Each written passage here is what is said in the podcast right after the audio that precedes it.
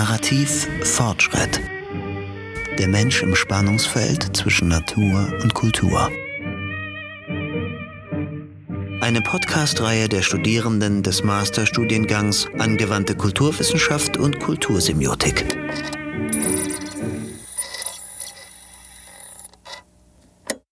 Folge 10. Nutzt der Mensch die Natur nur aus? Eine Fallbeispielanalyse zur ersten globalen Umweltdebatte. Menschen haben eine ambivalente Beziehung zu ihrer Umwelt. Die Betrachtung von Natur ist geprägt von ihrer Nützlichkeit für den Menschen. Der Wald liefert Holz. Einem menschbestimmten, zugesprochenen Eigenwert, geprägt durch menschliche Interessen. Die Wildnis als Sehnsuchtsort der Freiheit. Theozentrische Werte, die der Natur zugesprochen werden, der Berg Olymp als Heimat der Götter in der griechischen Antike. Oder physiozentrische Werte, welche die Natur mit menschlicher Moral aufladen. Unsere Mutter Natur. Mit dieser These unterstreicht Thomas Kirchhoff im März 2020, dass Menschen die Natur erst dann wertschätzen, wenn sie mit menschlichem Sinn und Denken aufgeladen ist. Die Natur muss also erst kultiviert werden, um als solche vom Menschen wahrgenommen zu werden. Demnach ist es für Menschen kaum möglich, die Natur als solche, ohne eigene Projektionen und Wertung zu sehen. Oder ist dies gar nicht gewollt? Am Beispiel der Protestbewegungen Anfang des 20. Jahrhunderts für den Schutz der für Modezwecke gejagten Paradiesvögel soll aufgezeigt werden, wie sehr Umweltschutzdebatten mit menschlichem Sinn und Vorstellungen aufgeladen werden mussten, um eine breite Masse zu erreichen. Die folgende Analyse bespricht, was die Jagd und später dann die Proteste auslöste, wie diese geführt wurden und wie sehr der Mensch die Natur anpasste, um sie seiner Sache untertan zu machen. Vor allem aber wird darüber gesprochen, ob die heute als erste Umweltschutzdebatte geltende Kampagne zum Schutz der Paradiesvögel überhaupt positive Folgen für die Natur hatte. Ging es wirklich um den Vogelschutz oder ging es am Ende nur darum, die Kultur und ihre Symbole zu schützen? Ein Beitrag von Martin Thiele. Die Fragen stellte Josefina Trittel. In der heutigen Folge lernen wir ein sehr interessantes Beispiel für Mensch-Natur-Beziehungen kennen. Die Debatte über den Artenschutz von Paradiesvögeln, welche zu Beginn des 20. Jahrhunderts geführt wurde, war die erste globale Aktion für den Umweltschutz. Dazu reden wir heute mit Martin Thiele über die genauen Hintergründe der Debatten. Woher kamen überhaupt die Federn? Die Federn kamen von Neuguinea, damals deutsche, britische und niederländische Kolonie in Südostasien, heute als Heimat der Nation Papua-Neuguinea und Indonesien. Wurden denn die Federn von Paradiesvögeln schon länger zur Zierde genutzt und wurden diese Tiere auch deshalb bejagt? Bis zum Kolonialismus wurden die Tiere nicht bejagt. Die indigene Bevölkerung Neuguineas nutzte schon immer die Federn zur Verzierung traditioneller Objekte, aber nutzte dazu die Federn, die man im Wald finden konnte, die man auflesen konnte und nicht gezielte Bejagung der Tiere. Es gibt bereits Berichte seit der Antike in Europa von Federmode. Auch da handelt es sich um nicht bejagte, von Neuguinea über Asien nach Europa gehandelte Objekte. So entwickelte sich das im 15. und 16. Jahrhundert besonders heraus als Kennzeichen und Statussymbol des Adels und des Reichtums, da aufgrund dieser sehr geringen Importmengen und unorganisierter Jagd und nicht vorhandener Handlungsketten die Importzahlen sehr gering blieben. Erst zum Ende des 19. Jahrhunderts durch die flächendeckende Kolonialisierung einmal der Insel und auch der umliegenden Gebiete und der Ermöglichung globaler Handlungsketten konnte durch die systematische Jagd die Importmenge der Federn stark vergrößert werden. Also die Hauptab wer waren, vielleicht sagst du nochmal, wer waren die Hauptabnehmer dieser, dieser Federn und was genau wollten sie damit machen? Vorkolonial waren die Hauptabnehmer europäische Adelsfamilien und in selteneren Fällen die sehr Reichen, was meistens ein und dieselbe Gruppe gewesen ist. Also die Federn wurden rein zu Mode-Zierde-Zwecken importiert. Beschreib noch mal ganz kurz, was versteht man allgemein hin oder auch in der Forschung unter den sogenannten Paradiesvögeln? Paradiesvögel sind eine Vogelgattung, die bis auf wenige geringe Ausnahmen nur auf Neuguinea heimisch ist und dort in unzähligen Variationen auftritt. Die Vögel sind besonders dafür bekannt für ihr Schmuckgefieder, welches sehr auffällig ist, in viele Variationen geht, von besonderer Vielfalt an Farben, von Schmuckfedern, von einzelnen Federn, besonderer Maserung, die deswegen diesen Namen bekommen haben, weil sie in diesen tropischen Wäldern immer als Farbtupfe diesen Paradies, dieses bunte Paradies-Klischee bedient haben. Da sie nur auf Neuguinea heimisch waren, durch diesen Kolonialismus dann schnell verbreitet werden konnten. Kommen da alle Farben vor bei den Paradiesvögeln? Oder sind so, geht es hauptsächlich um knallige Farben? Oder? Es geht hauptsächlich um die knalligen Farben. Das sind in vielen Fällen die Männchen, die für ihren Balztanz dann ihre Federn besonders aufrichten oder die Weibchen anlocken.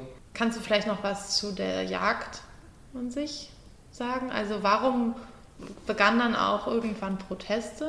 Die Proteste begannen ungefähr zeitgleich mit der Entwicklung der Federn zu einem endlosen Rohstoff und der Entwicklung weg von einem Luxusobjekt.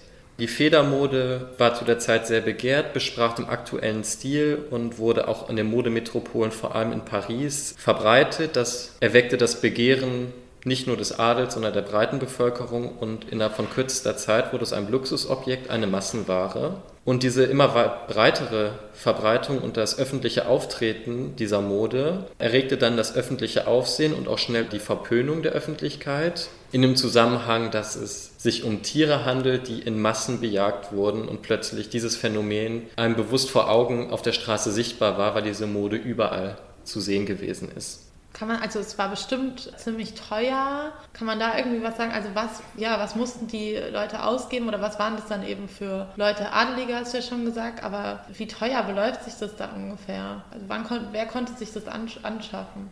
Also konkret zeitlich vor 1870 war es das Adelsphänomen in Preissphären, die für die arbeitende Bevölkerung nicht erreichbar war. Und durch diese Globalisierungsketten gingen Massen an Federn ein und dadurch sank der Preis auch immer weiter, da die Kolonien, vor allem jetzt, da ich, rede ich über Deutsche Reich, die den Import selber gesteuert hat und nicht einkaufen musste, fiel dieser Kostenfaktor weg die Masse an Federn machte die Bearbeitung so weit möglich, dass es dann in die reicheren Bürgerschichten sickerte, aber so immer weiter in die breite Bevölkerung wanderte. Wenn wir von Masse sprechen, um welche Mengen handelt es sich denn? Dazu habe ich nur ungefähre Zahlen als eigene Rechnung. Zwischen dem Jahr 1905 und 1909 wurden aus dem deutschen Teil Neuguineas ca. 700 Tonnen Rohmaterial, das bedeutet Federn und Vogelbälge, importiert. Da Paradiesvögel eine, ein Oberbegriff für viele verschiedene Arten sind, kann man da keine genaue Zahl machen, aber ungefähr wiegt ein Tier 170 Gramm. Und wenn man von dieser Zahl ausgeht, wurden in diesen vier Jahren vier Millionen Vögel der Federmode wegen ermordet und exportiert. Was sind Bälge? Bälge sind ganze Vogelkörper. Also wie bei einem Huhn, das man zum Rupfen bekommt, kam dann der, das ganze tote Tier mit allen Federn dran oder einzelne Federn. Also auf einmal wurde eben dieses Luxusgut zum Massenobjekt Warum wurde jetzt genau zu diesem Zeitpunkt, wurden da auch Proteste laut? Das ist eine interessante Frage, weil, wie gesagt, diese jahrhundertelange Verwendung als Statussymbol des Adels und somit als einziger Ausdruck von Reichtum nie wirklich Aufmerksamkeit erhalten hat. Erst die Kommerzialisierung und damit die Möglichkeit ärmerer Gruppen auch den Zugang zu denselben Objekten zu gelangen, diese Proteste auslöste. Das geht damit einher, dass das Töten unschuldiger Vögel kulturell verpönt wurde auch in dem Zusammenhang in Deutschland die besondere Beziehung zu Vögeln als symbolisches Tier.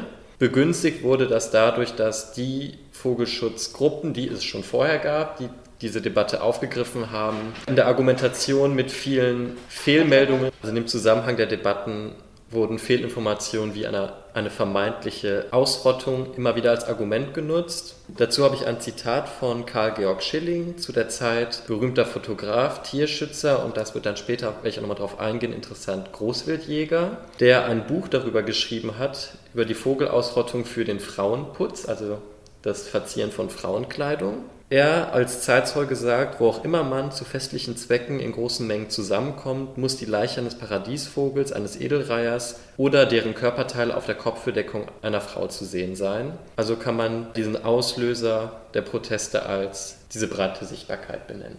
In welcher Zeit ungefähr war der Herr? Das war 1905, um die 1905. Ja, wie konnte denn diese Modeerscheinung so rasch so populär werden? Dafür gibt es zwei Hauptgründe.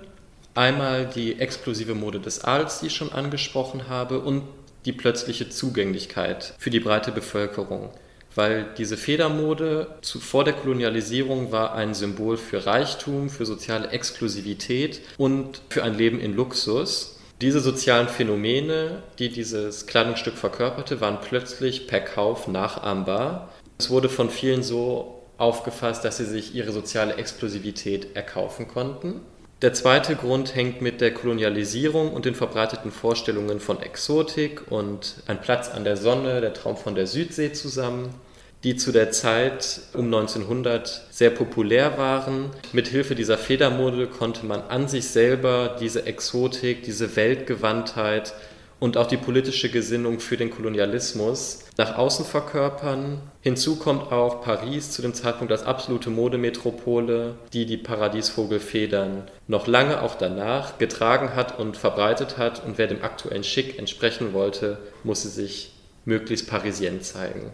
Das klingt so, als wäre die Mode bereits länger populär sichtbar gewesen, diesen Paradies, diese Paradiesvögel zu tragen oder auch Vielleicht kannst du das nochmal erklären, nur vielleicht auch nur einzelne Bestandteile. Also musste es immer der ganze Vogel sein oder konnten es wirklich auch nur vielleicht drei Federn an der Hutkrempe mhm. sein?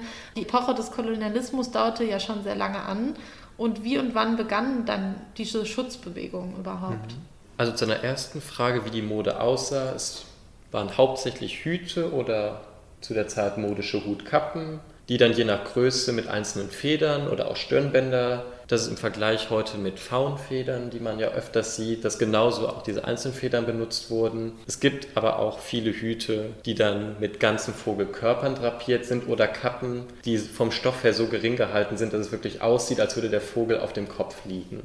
Und zum Beginn der Schutzbewegungen, die begann ungefähr 1870 und in der Zeit danach zunächst mit regionalen Schutzbemühungen von einzelnen Vogelschutzvereinen. Da kann man als Zahl nennen, bis ungefähr 1909, als die Debatte gerade zum Höhepunkt kam, konnte man deutschlandweit von um die 1800 Mitgliedern ausgehen. Man kann das Erwachsene daran sehen, dass in den nächsten fünf Jahren diese Zahl auf 4200 Mitglieder anwuchs, die sich nur um diesen Vogelschutz bemühten, also dass an der Öffentlichkeit diesem Thema näher gebracht wurde. Aber diese richtige Debatte begann erst zu Beginn des 20. Jahrhunderts. Da gab es 1904 den Aufruf des Bundes der tatkräftigen und energischen Tierschützer, der in Berlin zu Boykottaufrufen von Hüten aufruf und auch Zuge der gezielten Zerstörung seine Mitglieder anleiten wollte. Damit ist gesagt, dass wenn eine Frau mit so einem Hut über die Straße läuft, soll man das Tier abreißen. Durch die Führung von Verzichtslisten, in die sich Menschen öffentlich wirksam eintragen konnten und so für alle sichtbar zeigen konnten, ich lehne diese Modeerscheinung ab, konnte man sehr schnell die Aufmerksamkeit auf dieses Thema lenken. Also ich finde das ja total abgefahren, dass schon so früh, also in den 1870er Jahren, regionale Schutzbemühungen auftraten. Was glaubst du war äh, dieses Moment? Oder du sagst ja auch, unschuldige Vögel werden mhm. da irgendwie ja, abtransportiert, also getötet, gejagt, getötet, abtransportiert, verarbeitet zu Mode und Schmuck. Wem fiel das denn auf? Oder wer, wieso war denn schon in den 1870ern so eine Sensibilität da für den, für mhm. den Vogelschutz? Oder Paradiesvogelschutz. Mhm. Also da muss ich zunächst erstmal einwerfen, auch wenn ich von einer globalen Bewegung spreche, das, was ich hier sage, bezieht sich hauptsächlich aufs Deutsche Reich. Zu den anderen Ländern habe ich auch Informationen, aber die, wenn ich so normal spreche, geht es dann um die Bewegung im Deutschen Reich selber. Und die Vogelschutzbunde, die gab es schon eine ganze Zeit. Ich habe auch eben von der besonderen Symbolstellung des Vogels gesprochen, zum Beispiel als Wappentier äh, des Deutschen Reiches. Bis heute ist der Vogel ja noch immer auf dem Wappen zu sehen. Ich werde auch später darauf eingehen, im Versailler Vertrag die Wappen Wappen, die dort zu sehen waren, wo auch viele Vögel zu sehen waren, also diese Stellung des Vogels. Als Singvogel, als Frühlingsbringer, hat in Deutschland schon immer einen sehr besonderen Stellenwert gehabt und ich glaube deswegen hat es diese Aufmerksamkeit ausgelöst, weil auch wenn es vorher regionale Vögel zur, zum Schmuck verwendet wurden, man hat es nie öffentlich wirksam so gesehen. Es gab keine Hüte mit Hühnern drauf. Das waren diese Paradiesvögel, die durch ihre besondere Optik sich so zur Zierde eigneten, machten diese Jagd und diese Masse an Tötung von Tieren sichtbar. Und ich glaube, deswegen konnte diese Bewegung so gut wachsen. Und dann durch diese symbolische Bedeutung auch einen guten Nährboden treffen. Ja, also so war, wie du es gerade beschreibst, war die Situation in Deutschland, aber wie war denn überhaupt die Situation in der Kolonie? Vielleicht sagst du auch nochmal, welche genau, also ob die Kolonien des Deutschen Reichs oder andere. Wenn Vogelfedern als Rohstoffe bezeichnet werden, muss dort doch auch der Ausgang für dieses enorme Anwachsen sein. Also Anwachsen des Rohstoffs. Also das stimmt, die Kolonie oder die Insel Neuguinea war dreigeteilt. Es gab Deutsch-Neuguinea, es gab einen niederländischen Teil und einen britischen Teil. Diese Modephänomene traten in allen Ländern auf. Die traten in Frankreich, wie gesagt, auf. In den USA gab es eine sehr starke Verbreitung über England dann. In dieser kolonisierenden Sphäre war das ein sehr breites Phänomen. Und alle drei Kolonialregierungen auf dieser Insel erkannten natürlich auch das Potenzial, was dahinter steckte, Federn zu exportieren. Also gab es die Bemühungen, die Jagd als Anreiz zu schaffen, um Menschen für die Kolonien anzuwerben. In dem Zusammenhang auch, weil die Federn schon seit langer Zeit von der indigenen Bevölkerung benutzt wurden. Ich spreche jetzt mal in Anführungszeichen, gab es von einer Zusammenarbeit, weil die Vögel im Wald versteckt und hauptsächlich in den Baumkronen leben. Die meisten Arten kommen nur in Bodennähe für die Balztänze. Deswegen brauchte es die Hilfe der Menschen, die sich regional auskannten, um die Brutgebiete zu finden und auch in den Bäumen daran zu kommen. Was natürlich, wenn wir von Zusammenarbeit im kolonialen Zusammenhang sprechen, von sehr ungleichen und sehr brutalen Methoden geprägt war. Die Jagd wurde rationalisiert und effizienter gestalten wollen. Das bedeutete ganz konkret, dass zum Beispiel Kinder in die Baumkronen klettern mussten, die Vögel aufscheuchen und das mit Unfällen einherging, die in Kauf genommen wurden. Es gibt auch Berichte aus der Zeit, die davon sprechen, dass die indigene Bevölkerung quasi als menschliche Jagdhunde oder Aufscheucher genutzt wurden und dann die Jäger die Vögel nur geschossen haben.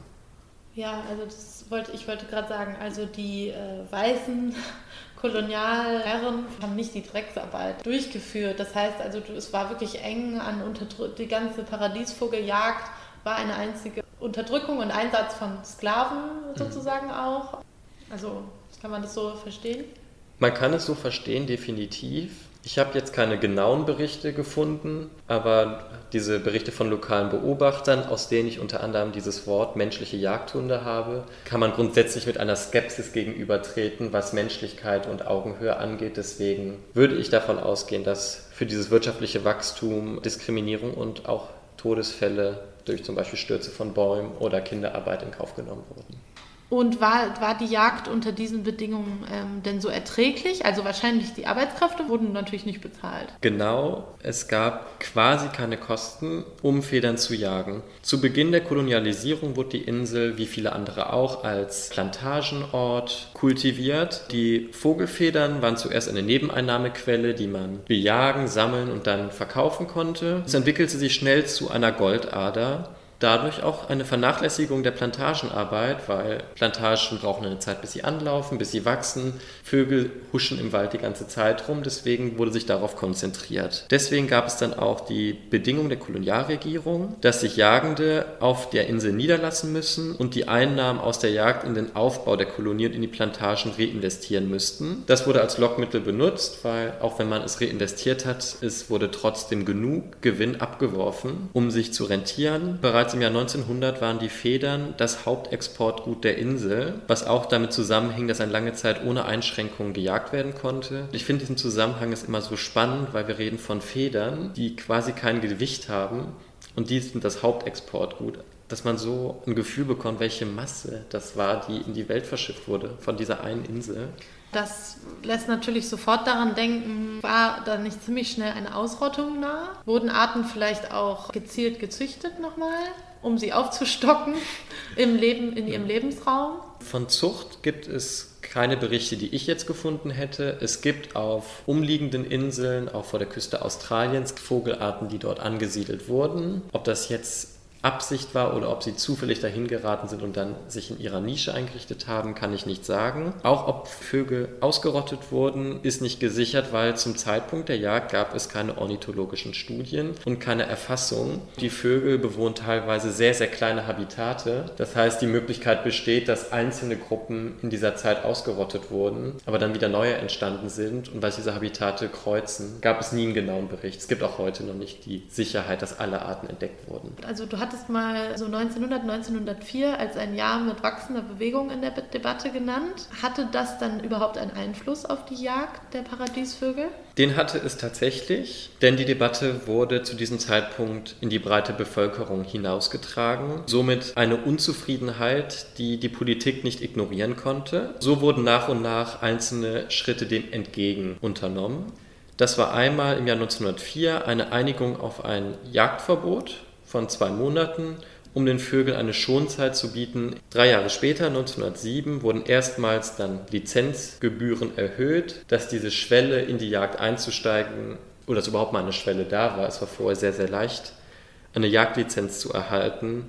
Quasi jeder Mensch auf Neuguinea hatte eine Jagdlizenz. Was dann spannend wurde, wo dann die Proteste politisch eine globale Ebene erreichen, war 1908, als das Vereinigte Königreich komplett die Jagd und den Export der Federn verbot, was durch die globale Kommunikation dann auch in den Debatten der anderen Länder aufgenommen wurde und als Argument genutzt wurde. Das Deutsche Reich zog erst 1911 mit einer Preisstaffelung der Jagdlizenzen wieder nach.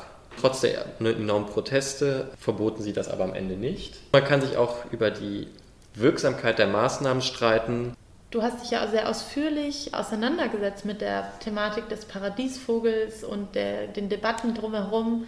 Wie kam es denn, dass du dich befasst mit dem Thema? Auf die Paradiesvögel als solche bin ich durch die Dokumentation Unsere Erde gekommen, wo sie einen ganzen Abschnitt haben, der sich auch auf die Balztänze spezialisiert und darüber dann auch diese besonderen Federn und dieses besondere schöne Tier zu sehen war. Das habe ich als Kind das erste Mal gesehen, war total fasziniert.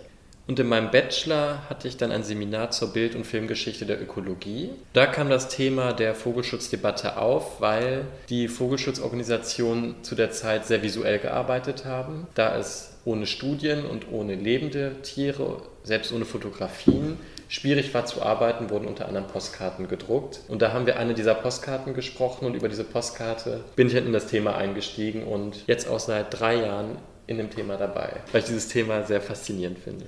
Genau. Ähm, ähm, gab die enormen Proteste, aber warum riss der Export nicht ab? Meiner Vermutung nach ist es, dass die Regulierungen, die getroffen wurden, eher, ich nenne es mal Alibi-Maßnahmen gewesen sind. Wir reden von einer Aufstockung von Lizenzgebühren im Jahr 1907. Das bedeutet, schon über Jahrzehnte haben sich Menschen auf der Insel niedergelassen und Vögel gejagt. Die Reinvestition in Plantagen hat trotzdem noch Vermögen abgeworfen und die Plantagen haben ja auch angefangen, an gewissen Punkt Geld abzuwerfen. Das heißt, das Geld war da, um diese neuen Gebühren zu bezahlen, um auch die Preisstaffelung zu bezahlen. Und auch eine zweimonatige Schonzeit. Wir reden von zwei von zwölf Monaten. Was man auch dazu sagen muss, der Verdacht liegt sehr nah, dass man Monate ausgesucht hat, die sowieso vielleicht für die Jagd ungünstig gewesen sind. Dass man Maßnahmen getroffen hat, um die Bevölkerung zu beruhigen, aber auch Maßnahmen, die die Jagd kaum einschränken im Endeffekt. Erst 1913 kann man von ersten richtigen Anzügen der Kolonialregierung sprechen und das, nachdem sich der Kaiser in die Debatte eingeschaltet hatte, auf Druck der Bevölkerung. Und auch das finde ich so interessant zu sehen, dass wegen einer Vogelgruppe von einer Insel sich der Kaiser einschaltet. Der deutsche Kaiser. Genau. Wie enorm diese Debatte in der Gesellschaft geführt wurde, dass sie bis dahin reicht. Das hatte zur Folge, dass die ersten Wildreservate gegründet wurden. Von wem? Äh, von der Kolonialregierung auf der Insel. Auch hier wieder der Verdacht der Alibi-Maßnahmen, weil es wurden Gebiete ausgewählt, die sowieso eine geringe Populationsdichte aufwiesen und auch Gebiete, die sehr schwer zugänglich waren.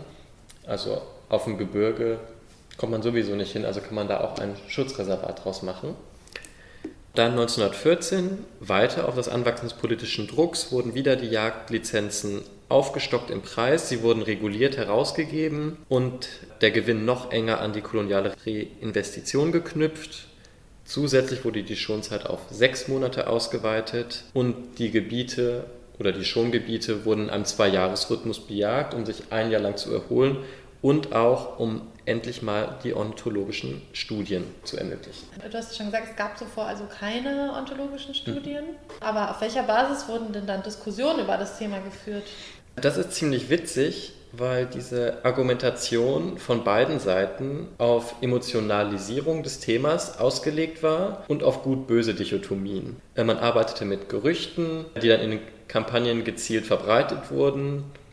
Man benutzte Fakten, die keine Fakten waren. Aber es gab ja auch niemanden, der einen widersprechen konnte ohne Studien. Deswegen konnten beide Gruppen das Wissen, was es gab, in die Richtung ausbauen, die ihnen gerade nützlich war. Welche Themen waren denn wichtig in der Gesellschaft, in den verschiedenen Gesellschaften zu Beginn des 20. Jahrhunderts? Im Beispiel des Vogels wurde das Tier ganz gezielt als Projektionsfläche für bürgerliche Moralvorstellungen der Zeit benutzt, um auf diese Weise das Tier in eine moralisch erhöhte Position zu bringen. Man kann hier sehr simpel von einer Naturalisierung der eigenen Wertehaltung sprechen, in Bezug auf die bürgerliche Familie und das bürgerliche Ehemodell. Zum Beispiel wurde der Balztanz, für den die Vögel ja auch heute noch berühmt sind, mit ihren imposanten Federn, mit einer Hochzeit und mit der Assoziation Brautkleid gleichgesetzt. Dazu kombiniert mit der Behauptung, dass die Vögel rein monogam leben würden und somit dies die Hochzeit ist, nachdem sich die Vögel ein Leben lang treu bleiben, also so wie es auch die bürgerliche Ehevorstellung damals war. Den Vogelfamilien wurde ein besonderer Familienzusammenhalt vorgeschrieben, ganz im Vordergrund das heroische Männchen, welches seine Familie bis zum eigenen Tod verteidigt und sich vor sie stellt und damit das Klischeebild des klassischen männlichen Familienoberhaupts bedient wurde. Auf diese Weise wurden diese bürgerlichen Ideale in dem Tier, in das Tier hineinprojiziert und somit auch für ihre Natürlichkeit argumentiert, weil es ja auch im Tierreich in der Natur auftritt. Das war so der Hauptpunkt, weshalb es in die breite Bevölkerung ging, weil die bürgerlichen Ideale in dem Tier wiedergefunden wurden, angeblich. Die Kampagnen haben das auf sehr interessante Weise aufgenommen, indem sie zum Beispiel Broschüren, ich würde es in so eine Art Comic-Charakter nennen. Also es waren Fotografien von getöteten Tieren, die dann aber unter anderem mit Sprechblasen oder mit Geschichten, mit Familiengeschichten versehen wurden. Also diese Berichte lesen sich teilweise wirklich so, als wäre da eine Familie ermordet worden und dazu dann das Bild der Vögel. Das klingt so, als wäre nicht das Umwelt Umweltbewusstsein der Menschen für die Schutzbewegungen verantwortlich. Aber was war es dann? Die Triebkräfte hinter dieser Debatte, also die Vogelschutzbunde, denen tatsächlich das Wohl der Vögel bis zu einem gewissen Punkt am Herzen lag, haben sehr intelligent diese Wissenslücken ausgenutzt. Es gab diesen Vogel, man sah ihn auf Hüten, es gab diese Assoziierungen, aber es gab kein Fachwissen darüber. So konnten sie das, was man nicht wusste, mit bürgerlicher Propaganda füllen. Diese Lehrstellen boten sich einfach an, den Vogel zu erhöhen und aufzuladen mit Wissen. Gerade weil es um bürgerliche Ideale ging, die zu der Zeit sehr weit verbreitet waren, konnte man denen, die diese Mode trug, eine Abweichung davon vorwerfen und so den Vogel in die zweite Reihe rücken und die bürgerlichen Ideale in die erste Reihe. Das heißt einfach gesagt, es ging tatsächlich nicht um den Umweltschutz, sondern um den Schutz der eigenen Wertevorstellung. Also wurde der Paradiesvogel sozusagen demnach für bürgerliche Fragen ausgenutzt? Kann man das sagen? Ich finde schon, dass man das so sagen kann. Mit dem eben genannten Beispiel hatte die Debatte nichts mit dem eigentlichen Vogel zu tun, sondern nur mit diesen Aufladungen. Ebenso war der Vogel ja aufgeladen mit diesen exotischen Träumereien von der Südsee, von den Kolonien und mit allgemein mit diesen Werbungen, mit denen auch die deutsche Regierung Kolonien angeworben hat oder in der Bevölkerung beworben hat. Diese Träume beinhalteten häufig den auf ein besseres Leben, die dann in den Vogel ebenfalls hineinprojiziert wurden. So wurde aus dieser zur Schau getragenen Exotik ähm, die Ermordung dieser Träume durch die Ermordung des Vogels. So wurde es einfach sehr emotionalisiert, weil plötzlich ging es auch darum, seine eigenen Träume zu verteidigen, die symbolhaft mit dem Vogel sterben, was die Argumentation nicht nur emotional, sondern auch sehr persönlich machte und zu einer Bühne der Selbstinszenierung von verschiedenen Gruppen, die sich daran anschließen konnten. Orientierten sich diese Debatten rund um den Schutz der Paradiesvögel denn nicht an Berichten aus den Kolonien? Eigentlich überhaupt nicht, weil die Vogelschutzbunde schon sehr, sehr früh diese Darstellungen als Lügen bezeichnet haben, so wie andersrum die Verteidiger der Jagd in den Kolonien und auch in, im Deutschen Reich selber die Argumente der Vogelschutzbunde als Lügen dargestellt haben. Es gab da so eine Pattsituation, weil keiner auf den anderen zugehen wollte, weil die Debatte mit Gerüchten, Fantasievorstellungen, Imaginationen geführt wurde, mit einem Vogel, der nicht als Tier, sondern als Symbolfigur auftrat. Dementsprechend, ohne Fakten, wurde alles, was nicht der eigenen Meinung entsprach, abgelehnt oder so weit gedehnt in die Richtung, die man es gerade haben wollte, dass es am Ende wieder passt. Gibt es ein Beispiel dafür, dass man sich sozusagen nicht wirklich an Berichten aus den Kolonien orientiert hat, sondern eigene Logiken angewendet hat? Die gibt es, weil, da muss man dazu sagen, dass die Kampagnen, obwohl sie so emotional gestaltet waren, immer behauptet haben, dass sie ontologische Fakten präsentieren. Das Beispiel auf Seiten der Vogelschützer ist die Verbreitung, dass die Vögel vor der Ausrottung stehen würden und es nur sehr, sehr wenige Exemplare auf der Insel geben würde. Dagegen stand der lokale Bericht von der Insel, dass die Wälder voll sind mit kleinen, bunten, durch den Wald huschenden Wesen, wo keiner das Argument der anderen Seite akzeptiert hat, wo dann die Vogelschutzbunde aber auch diese Falschmeldungen bewusst verbreitet haben, um die äh, Menschen zu mobilisieren. Ein anderes Beispiel dafür ist die eben angesprochene Hochzeit, wo gesagt wurde, dass die Vögel heiraten und monogam leben. Es gibt Paradiesvogelarten, wo das der Fall ist. Es gibt auch Arten, dann spielt das absolut nicht. Die paaren sich und dann ziehen sie weiter. Aber es hätte halt nicht zu diesen bürgerlichen Werten gepasst und wurde deswegen nicht als Argument benutzt. Auf Seiten der Kolonien gab es dann auf der Gegenseite die Argumente, dass die Vögel grundsätzlich nutzlos sind. Einmal wieder der schöne Singvogel, welcher die Vögel nicht sind. Sie sind auch nicht schön anzusehen in der Natur, weil sie in den Baumkronen leben, in tropischen Wäldern, die sehr hoch sind, quasi nicht zu sehen. Auch da sie keine Insekten fressen, nicht für die Landwirtschaft förderlich sind. Wieder Karl-Georg Schilling, den ich eben schon im Zitat hatte, nannte die Vögel liegende 100-Markscheine für für die Bewohner der Kolonien. Als mehr wurden sie nicht gesehen. Also da wurde halt nur auf diese wirtschaftliche Motivation geachtet. Also man könnte wirklich sagen, der Mensch malt sich die Welt, wie es ihm gefällt. Tatsächlich hatten die einen nur diese Verteidigung dieses Wertemodells und die anderen hatten nur den wirtschaftlichen Aufschwung und das Geld im Kopf. Vor diesem Ziel wurde alles getan, um die eigene Position zu verteidigen. Also beispielsweise, dass die Natur diesen Vogel beinhaltet oder hervorgebracht hat, weil Paradiesvögel Teil eines Ökosystems sind. Solches Bewusstsein war überhaupt nicht da. Das war in der Debatte, in den Sachen, die ich gelesen habe, kein einziges Mal der Fall, dass darüber gesprochen wurde. Also wahrscheinlich gibt es da auch zahlreiche Beispiele, abgesehen von denen, die du jetzt genannt hast. Genau, also es gibt viel mehr, gerade weil in diesen Gut-Böse-Dichotomien gesprochen wurde. Wenn man damals vor Ort gewesen wäre und so eine Argumentation beigewohnt hätte, wäre es genau das gewesen. Man preist das eigene hoch und redet das andere runter. Und in jedem Bereich dieser Debatte wurde nur sich darauf fokussiert. Also du hast von der gut-böse Dichotomie jetzt schon gesprochen, aber wie war denn diese gut-böse Argumentation auf globaler Ebene? Wie kann man sich das vorstellen? Auf der globalen Ebene ist es wichtig, diese politische Situation immer im Kopf zu behalten, diese Dreiteilung der Insel, weil alle drei in direkter Konkurrenz standen um einen sehr begehrten ich nenne es mal Rohstoff, der aber auch nur auf dieser Insel zu kriegen war. Diese drei Länder waren die einzigen Exporteure dieser Massen an Federn in die ganze Welt und haben deswegen natürlich auch geschaut, nicht hinterher zu hängen, nicht preislich teurer zu sein und auf dem Markt nachher nicht genommen zu werden, weil auch Länder wie Frankreich oder die USA, die die Federn verarbeiten, diese abkaufen mussten und man wollte natürlich, dass man das bei sich gekauft wird und nicht bei den anderen. Jede Regierung hatte diesen Druck, sich dieses Geschäft nicht entgehen zu lassen und schaukelt sich dann so hoch in den Begünstigungen und in den niederen äh, Jagdschwellen auf der Insel. Dadurch, weil diese Modeerscheinung in allen Ländern auftrat und somit auch von allen Menschen gesehen wurde und in allen Ländern so skandalisiert wurde, wurde dieses immer billiger werden des Rohstoffes in allen Ländern dazu genutzt, die Proteste auszuweiten. Da man das auch wusste, konnte man untereinander zwischen den Ländern kommunizieren und so zum Beispiel die politischen Entscheidungen sich untereinander mitteilen.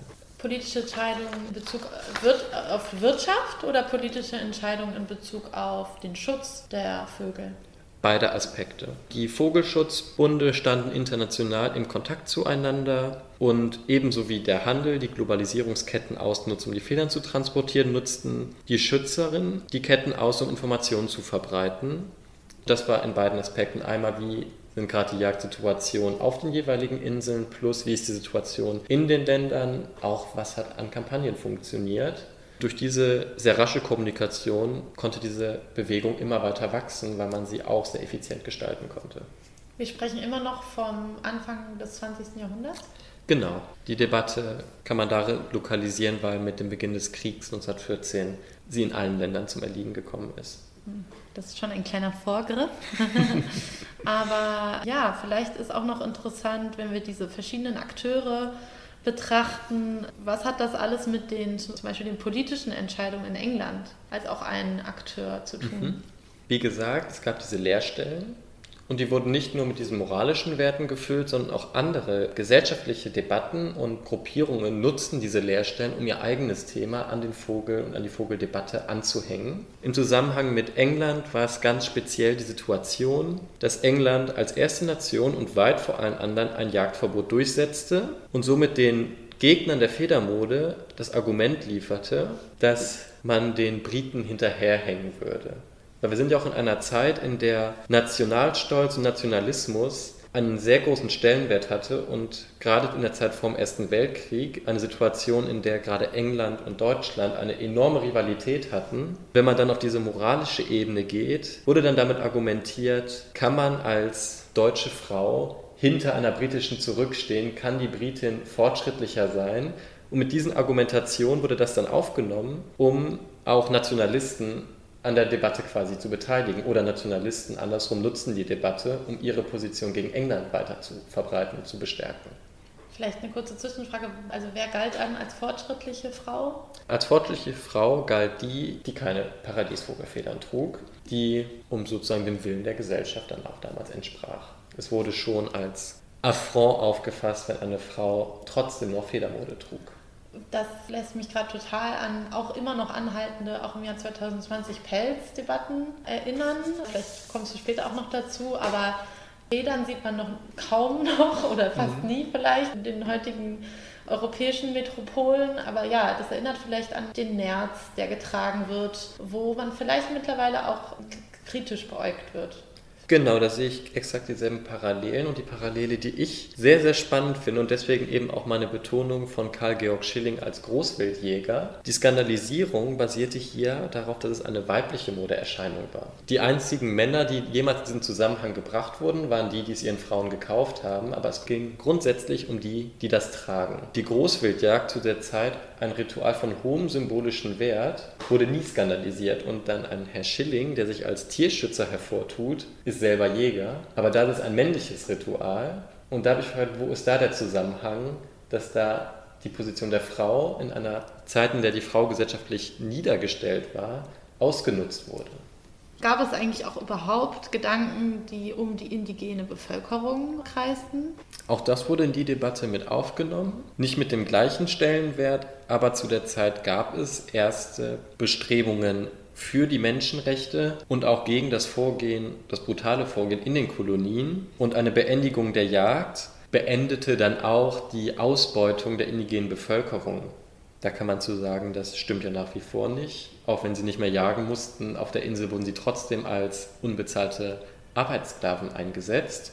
Aber auf solche Details wurde nicht geachtet, das hätte ja nicht in die Debatte gepasst. Und deswegen wurde ganz einfach damit argumentiert, die Briten sind in Sachen Menschenrechten fortschrittlicher als wir. Erneut ging es um diesen Nationalstolz und auf die Berufung, wer ist fortgeschrittener.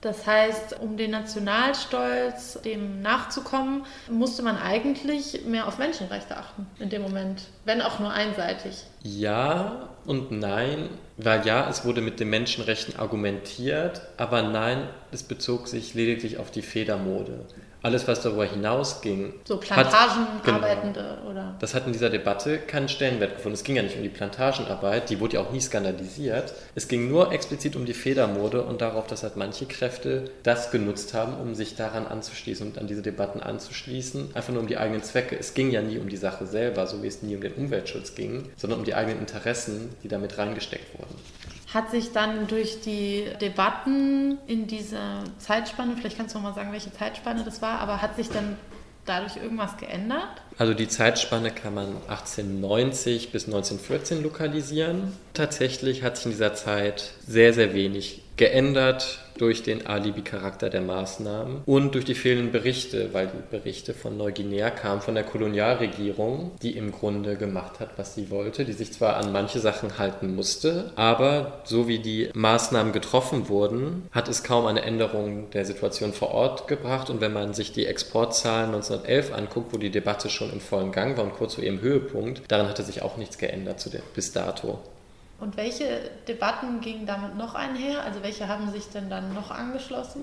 Einmal war es die gesellschaftliche Frage nach Massenkonsum, das Wachsen der Gesellschaft, die Verstädterung, die Fragen des Kapitalismus. All diese Debatten fanden ihren Einklang in einem Luxusprodukt, welches durch die Möglichkeiten der industriellen Moderne plötzlich ein Massenprodukt wurde. Und so waren sehr, sehr schnell Fragen nach Kapitalismus, äh, Kommunismus, das Modell Natur und Moderne, allgemein die Hinterfragung des Kolonialismus oder auch der Nationalismus anschließbar und auch die Frage von der linkspolitischen Seite, Konsum, brauchen wir das? Sind diese rein Zierde-Phänomene nicht unnötig oder ist das nur ein Ausdruck von Bürgerlichkeit? Also wahrscheinlich eben Bürgerlichkeit.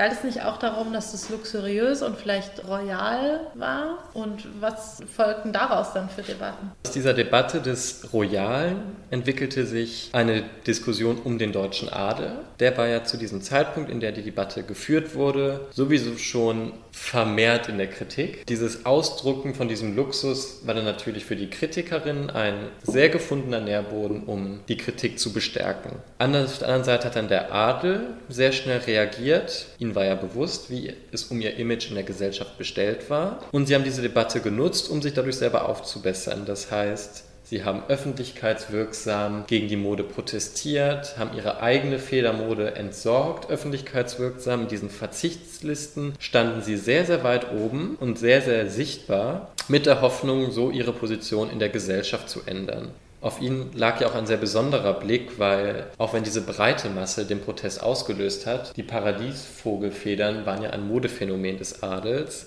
und damit in gewisser Weise wurde ihnen die Schuld zugeschrieben, dass sie diese Mode erst in die Länder gebracht hätten. Die royalen Anhängerinnen, die dann irgendwann natürlich gesehen haben, wie der Adel darauf reagiert, wollten dieser royalen Gesinnung nacheifern und haben ebenfalls die Mode boykottiert.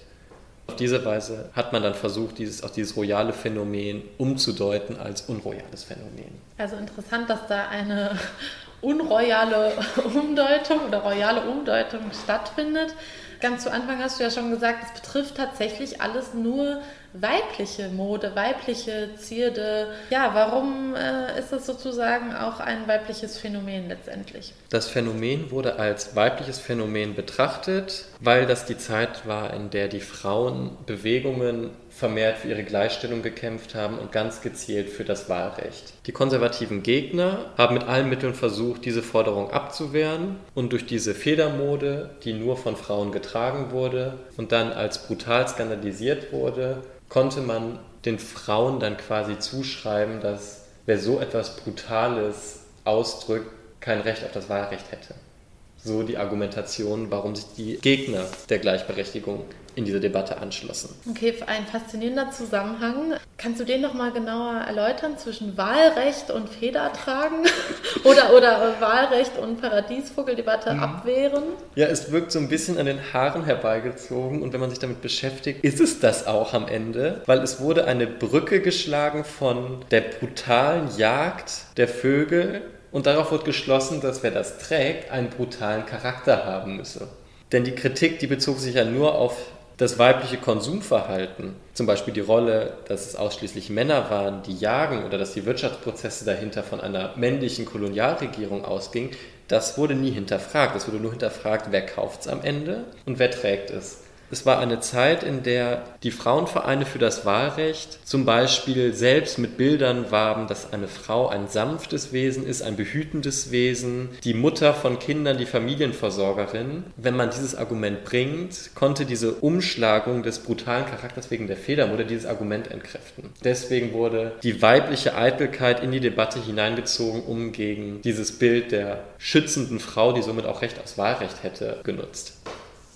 Ähm, ein weiteres Argument, welches die konservativen Gegner vorbrachten, war, dass sich die Frauenvereine auf eine sittliche Reform berufen haben. Sie, haben, sie fordern das Wahlrecht, aber sie wollen eine friedliche Umstellung in der Gesellschaft. Dazu als Gegenbild das Vereinigte Königreich mit der Suffragettenbewegung, die vor großen Protesten, vor Anschlägen und vor Streiks nicht zurückgeschreckt ist und vehement dafür gekämpft hat. Die Situation gab es in Deutschland nicht. Und deswegen konnte man diese Argumente der Friedlichkeit damit wieder entkräften, weil es ja angeblich eine brutale Person sein muss, die so etwas trägt. Damit wäre laut diesen konservativen Menschen die Grundlage für das Frauenwahlrecht gar nicht vorhanden. Was sagten denn und wie reagierten die Frauenvereine auf all diese Behauptungen?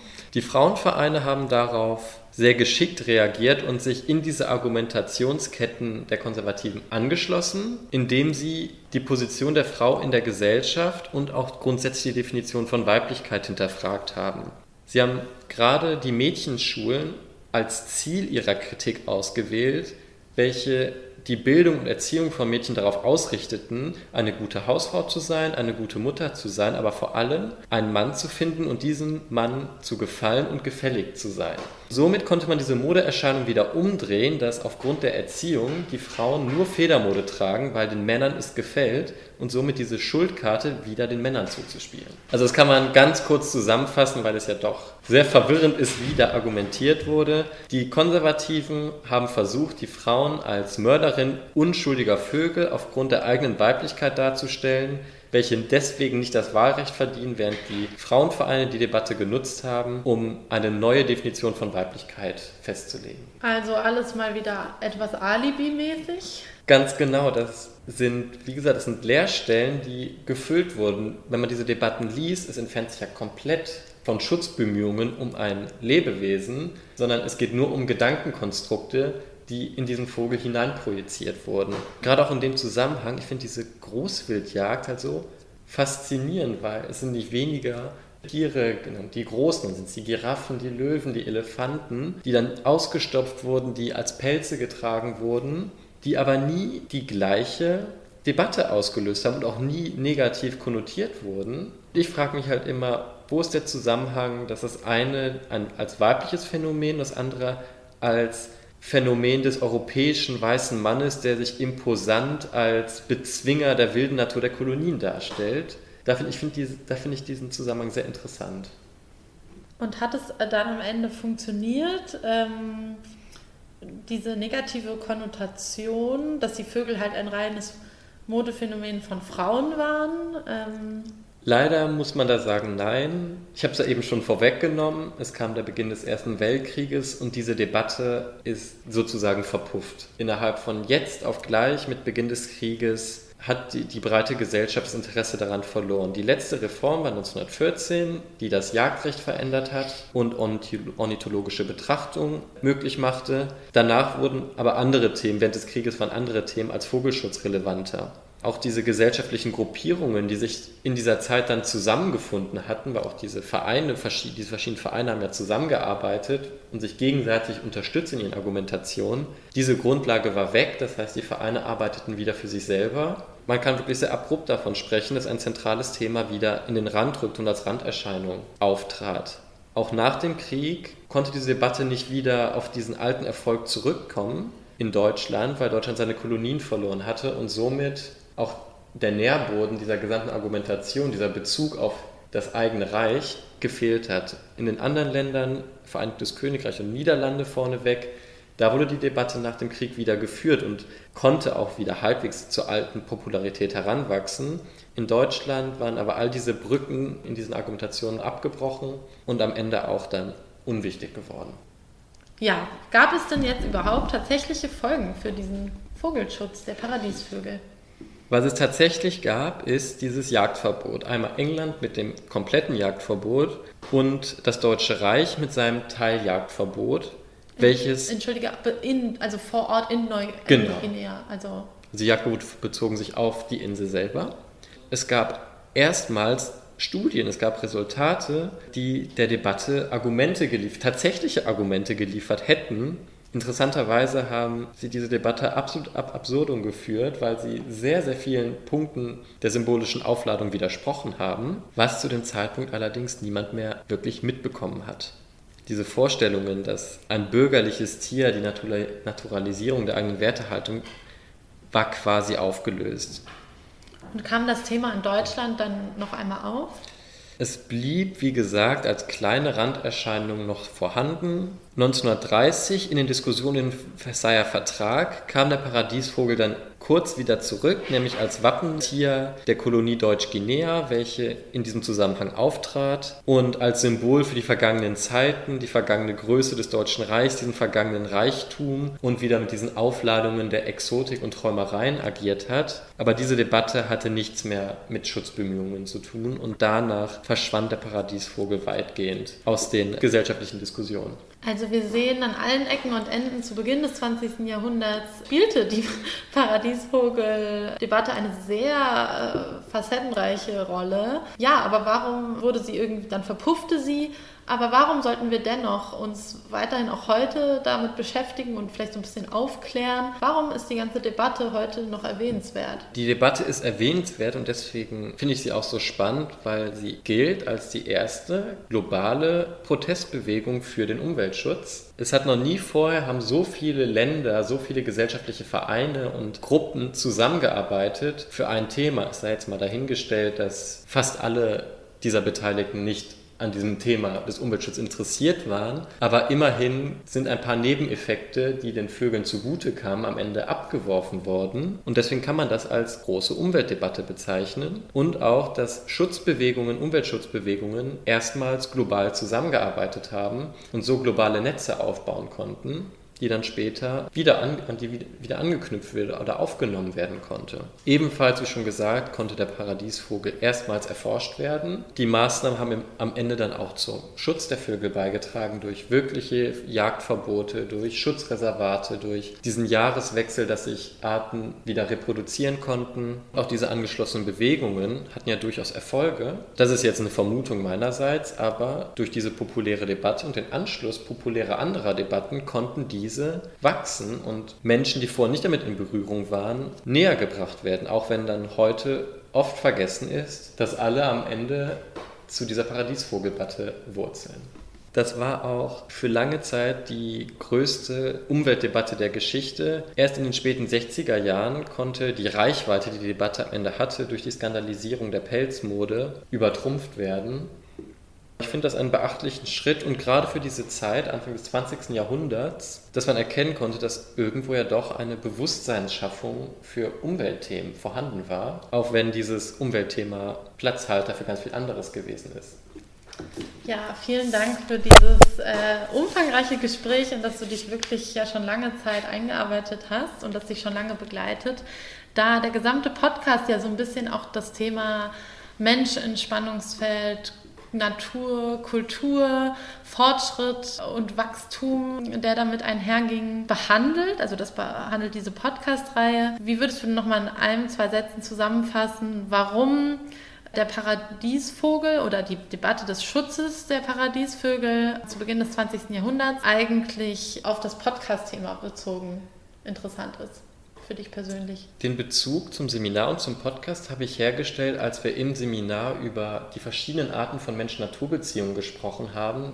Da haben wir dann über Unkraut diskutiert und darüber, wie der Mensch Natur in seinen eigenen Zusammenhang eine Nützlichkeit unterstellt. Darüber bin ich auf die Paradiesvögel gekommen, weil denen ja auch eine Nutzlosigkeit unterstellt wurde und die Menschen diese Natur für sich ausgenutzt haben vielleicht in gewisser Weise ausgebeutet haben, um die eigenen Themen voranzubringen. Und der Vogel nur dafür stand, aber am Ende es nicht darum ging, den Vogel zu schützen, sondern die eigenen daran angeschlossenen Ideen äh, zu vermitteln, fand ich das ein sehr gutes Beispiel dafür, wie Menschen Natur ausnutzen für die eigenen Ziele, aber dann am Ende trotzdem der Natur etwas Gutes tun. In dem Zusammenhang heute mit wachsenden Umweltschutzbewegungen, Klimaschutzbewegungen, finde ich das einen sehr schönen Ausgangspunkt, um auch diese Bewegungen mal mal darauf zu untersuchen, wer ist denn da eigentlich beteiligt und warum sind die da genau beteiligt? Geht es wirklich allen um den Umweltschutz oder was sind die genauen Hintergründe? Ja, vielen Dank für diese Reise durch die Geschichte. Und dass du Paradiesvögel in unser aller Bewusstsein wieder ein bisschen mehr gerückt hast. Vielen Dank für das Gespräch. Berlin, November 2020. Sprecher Nico Holonitsch.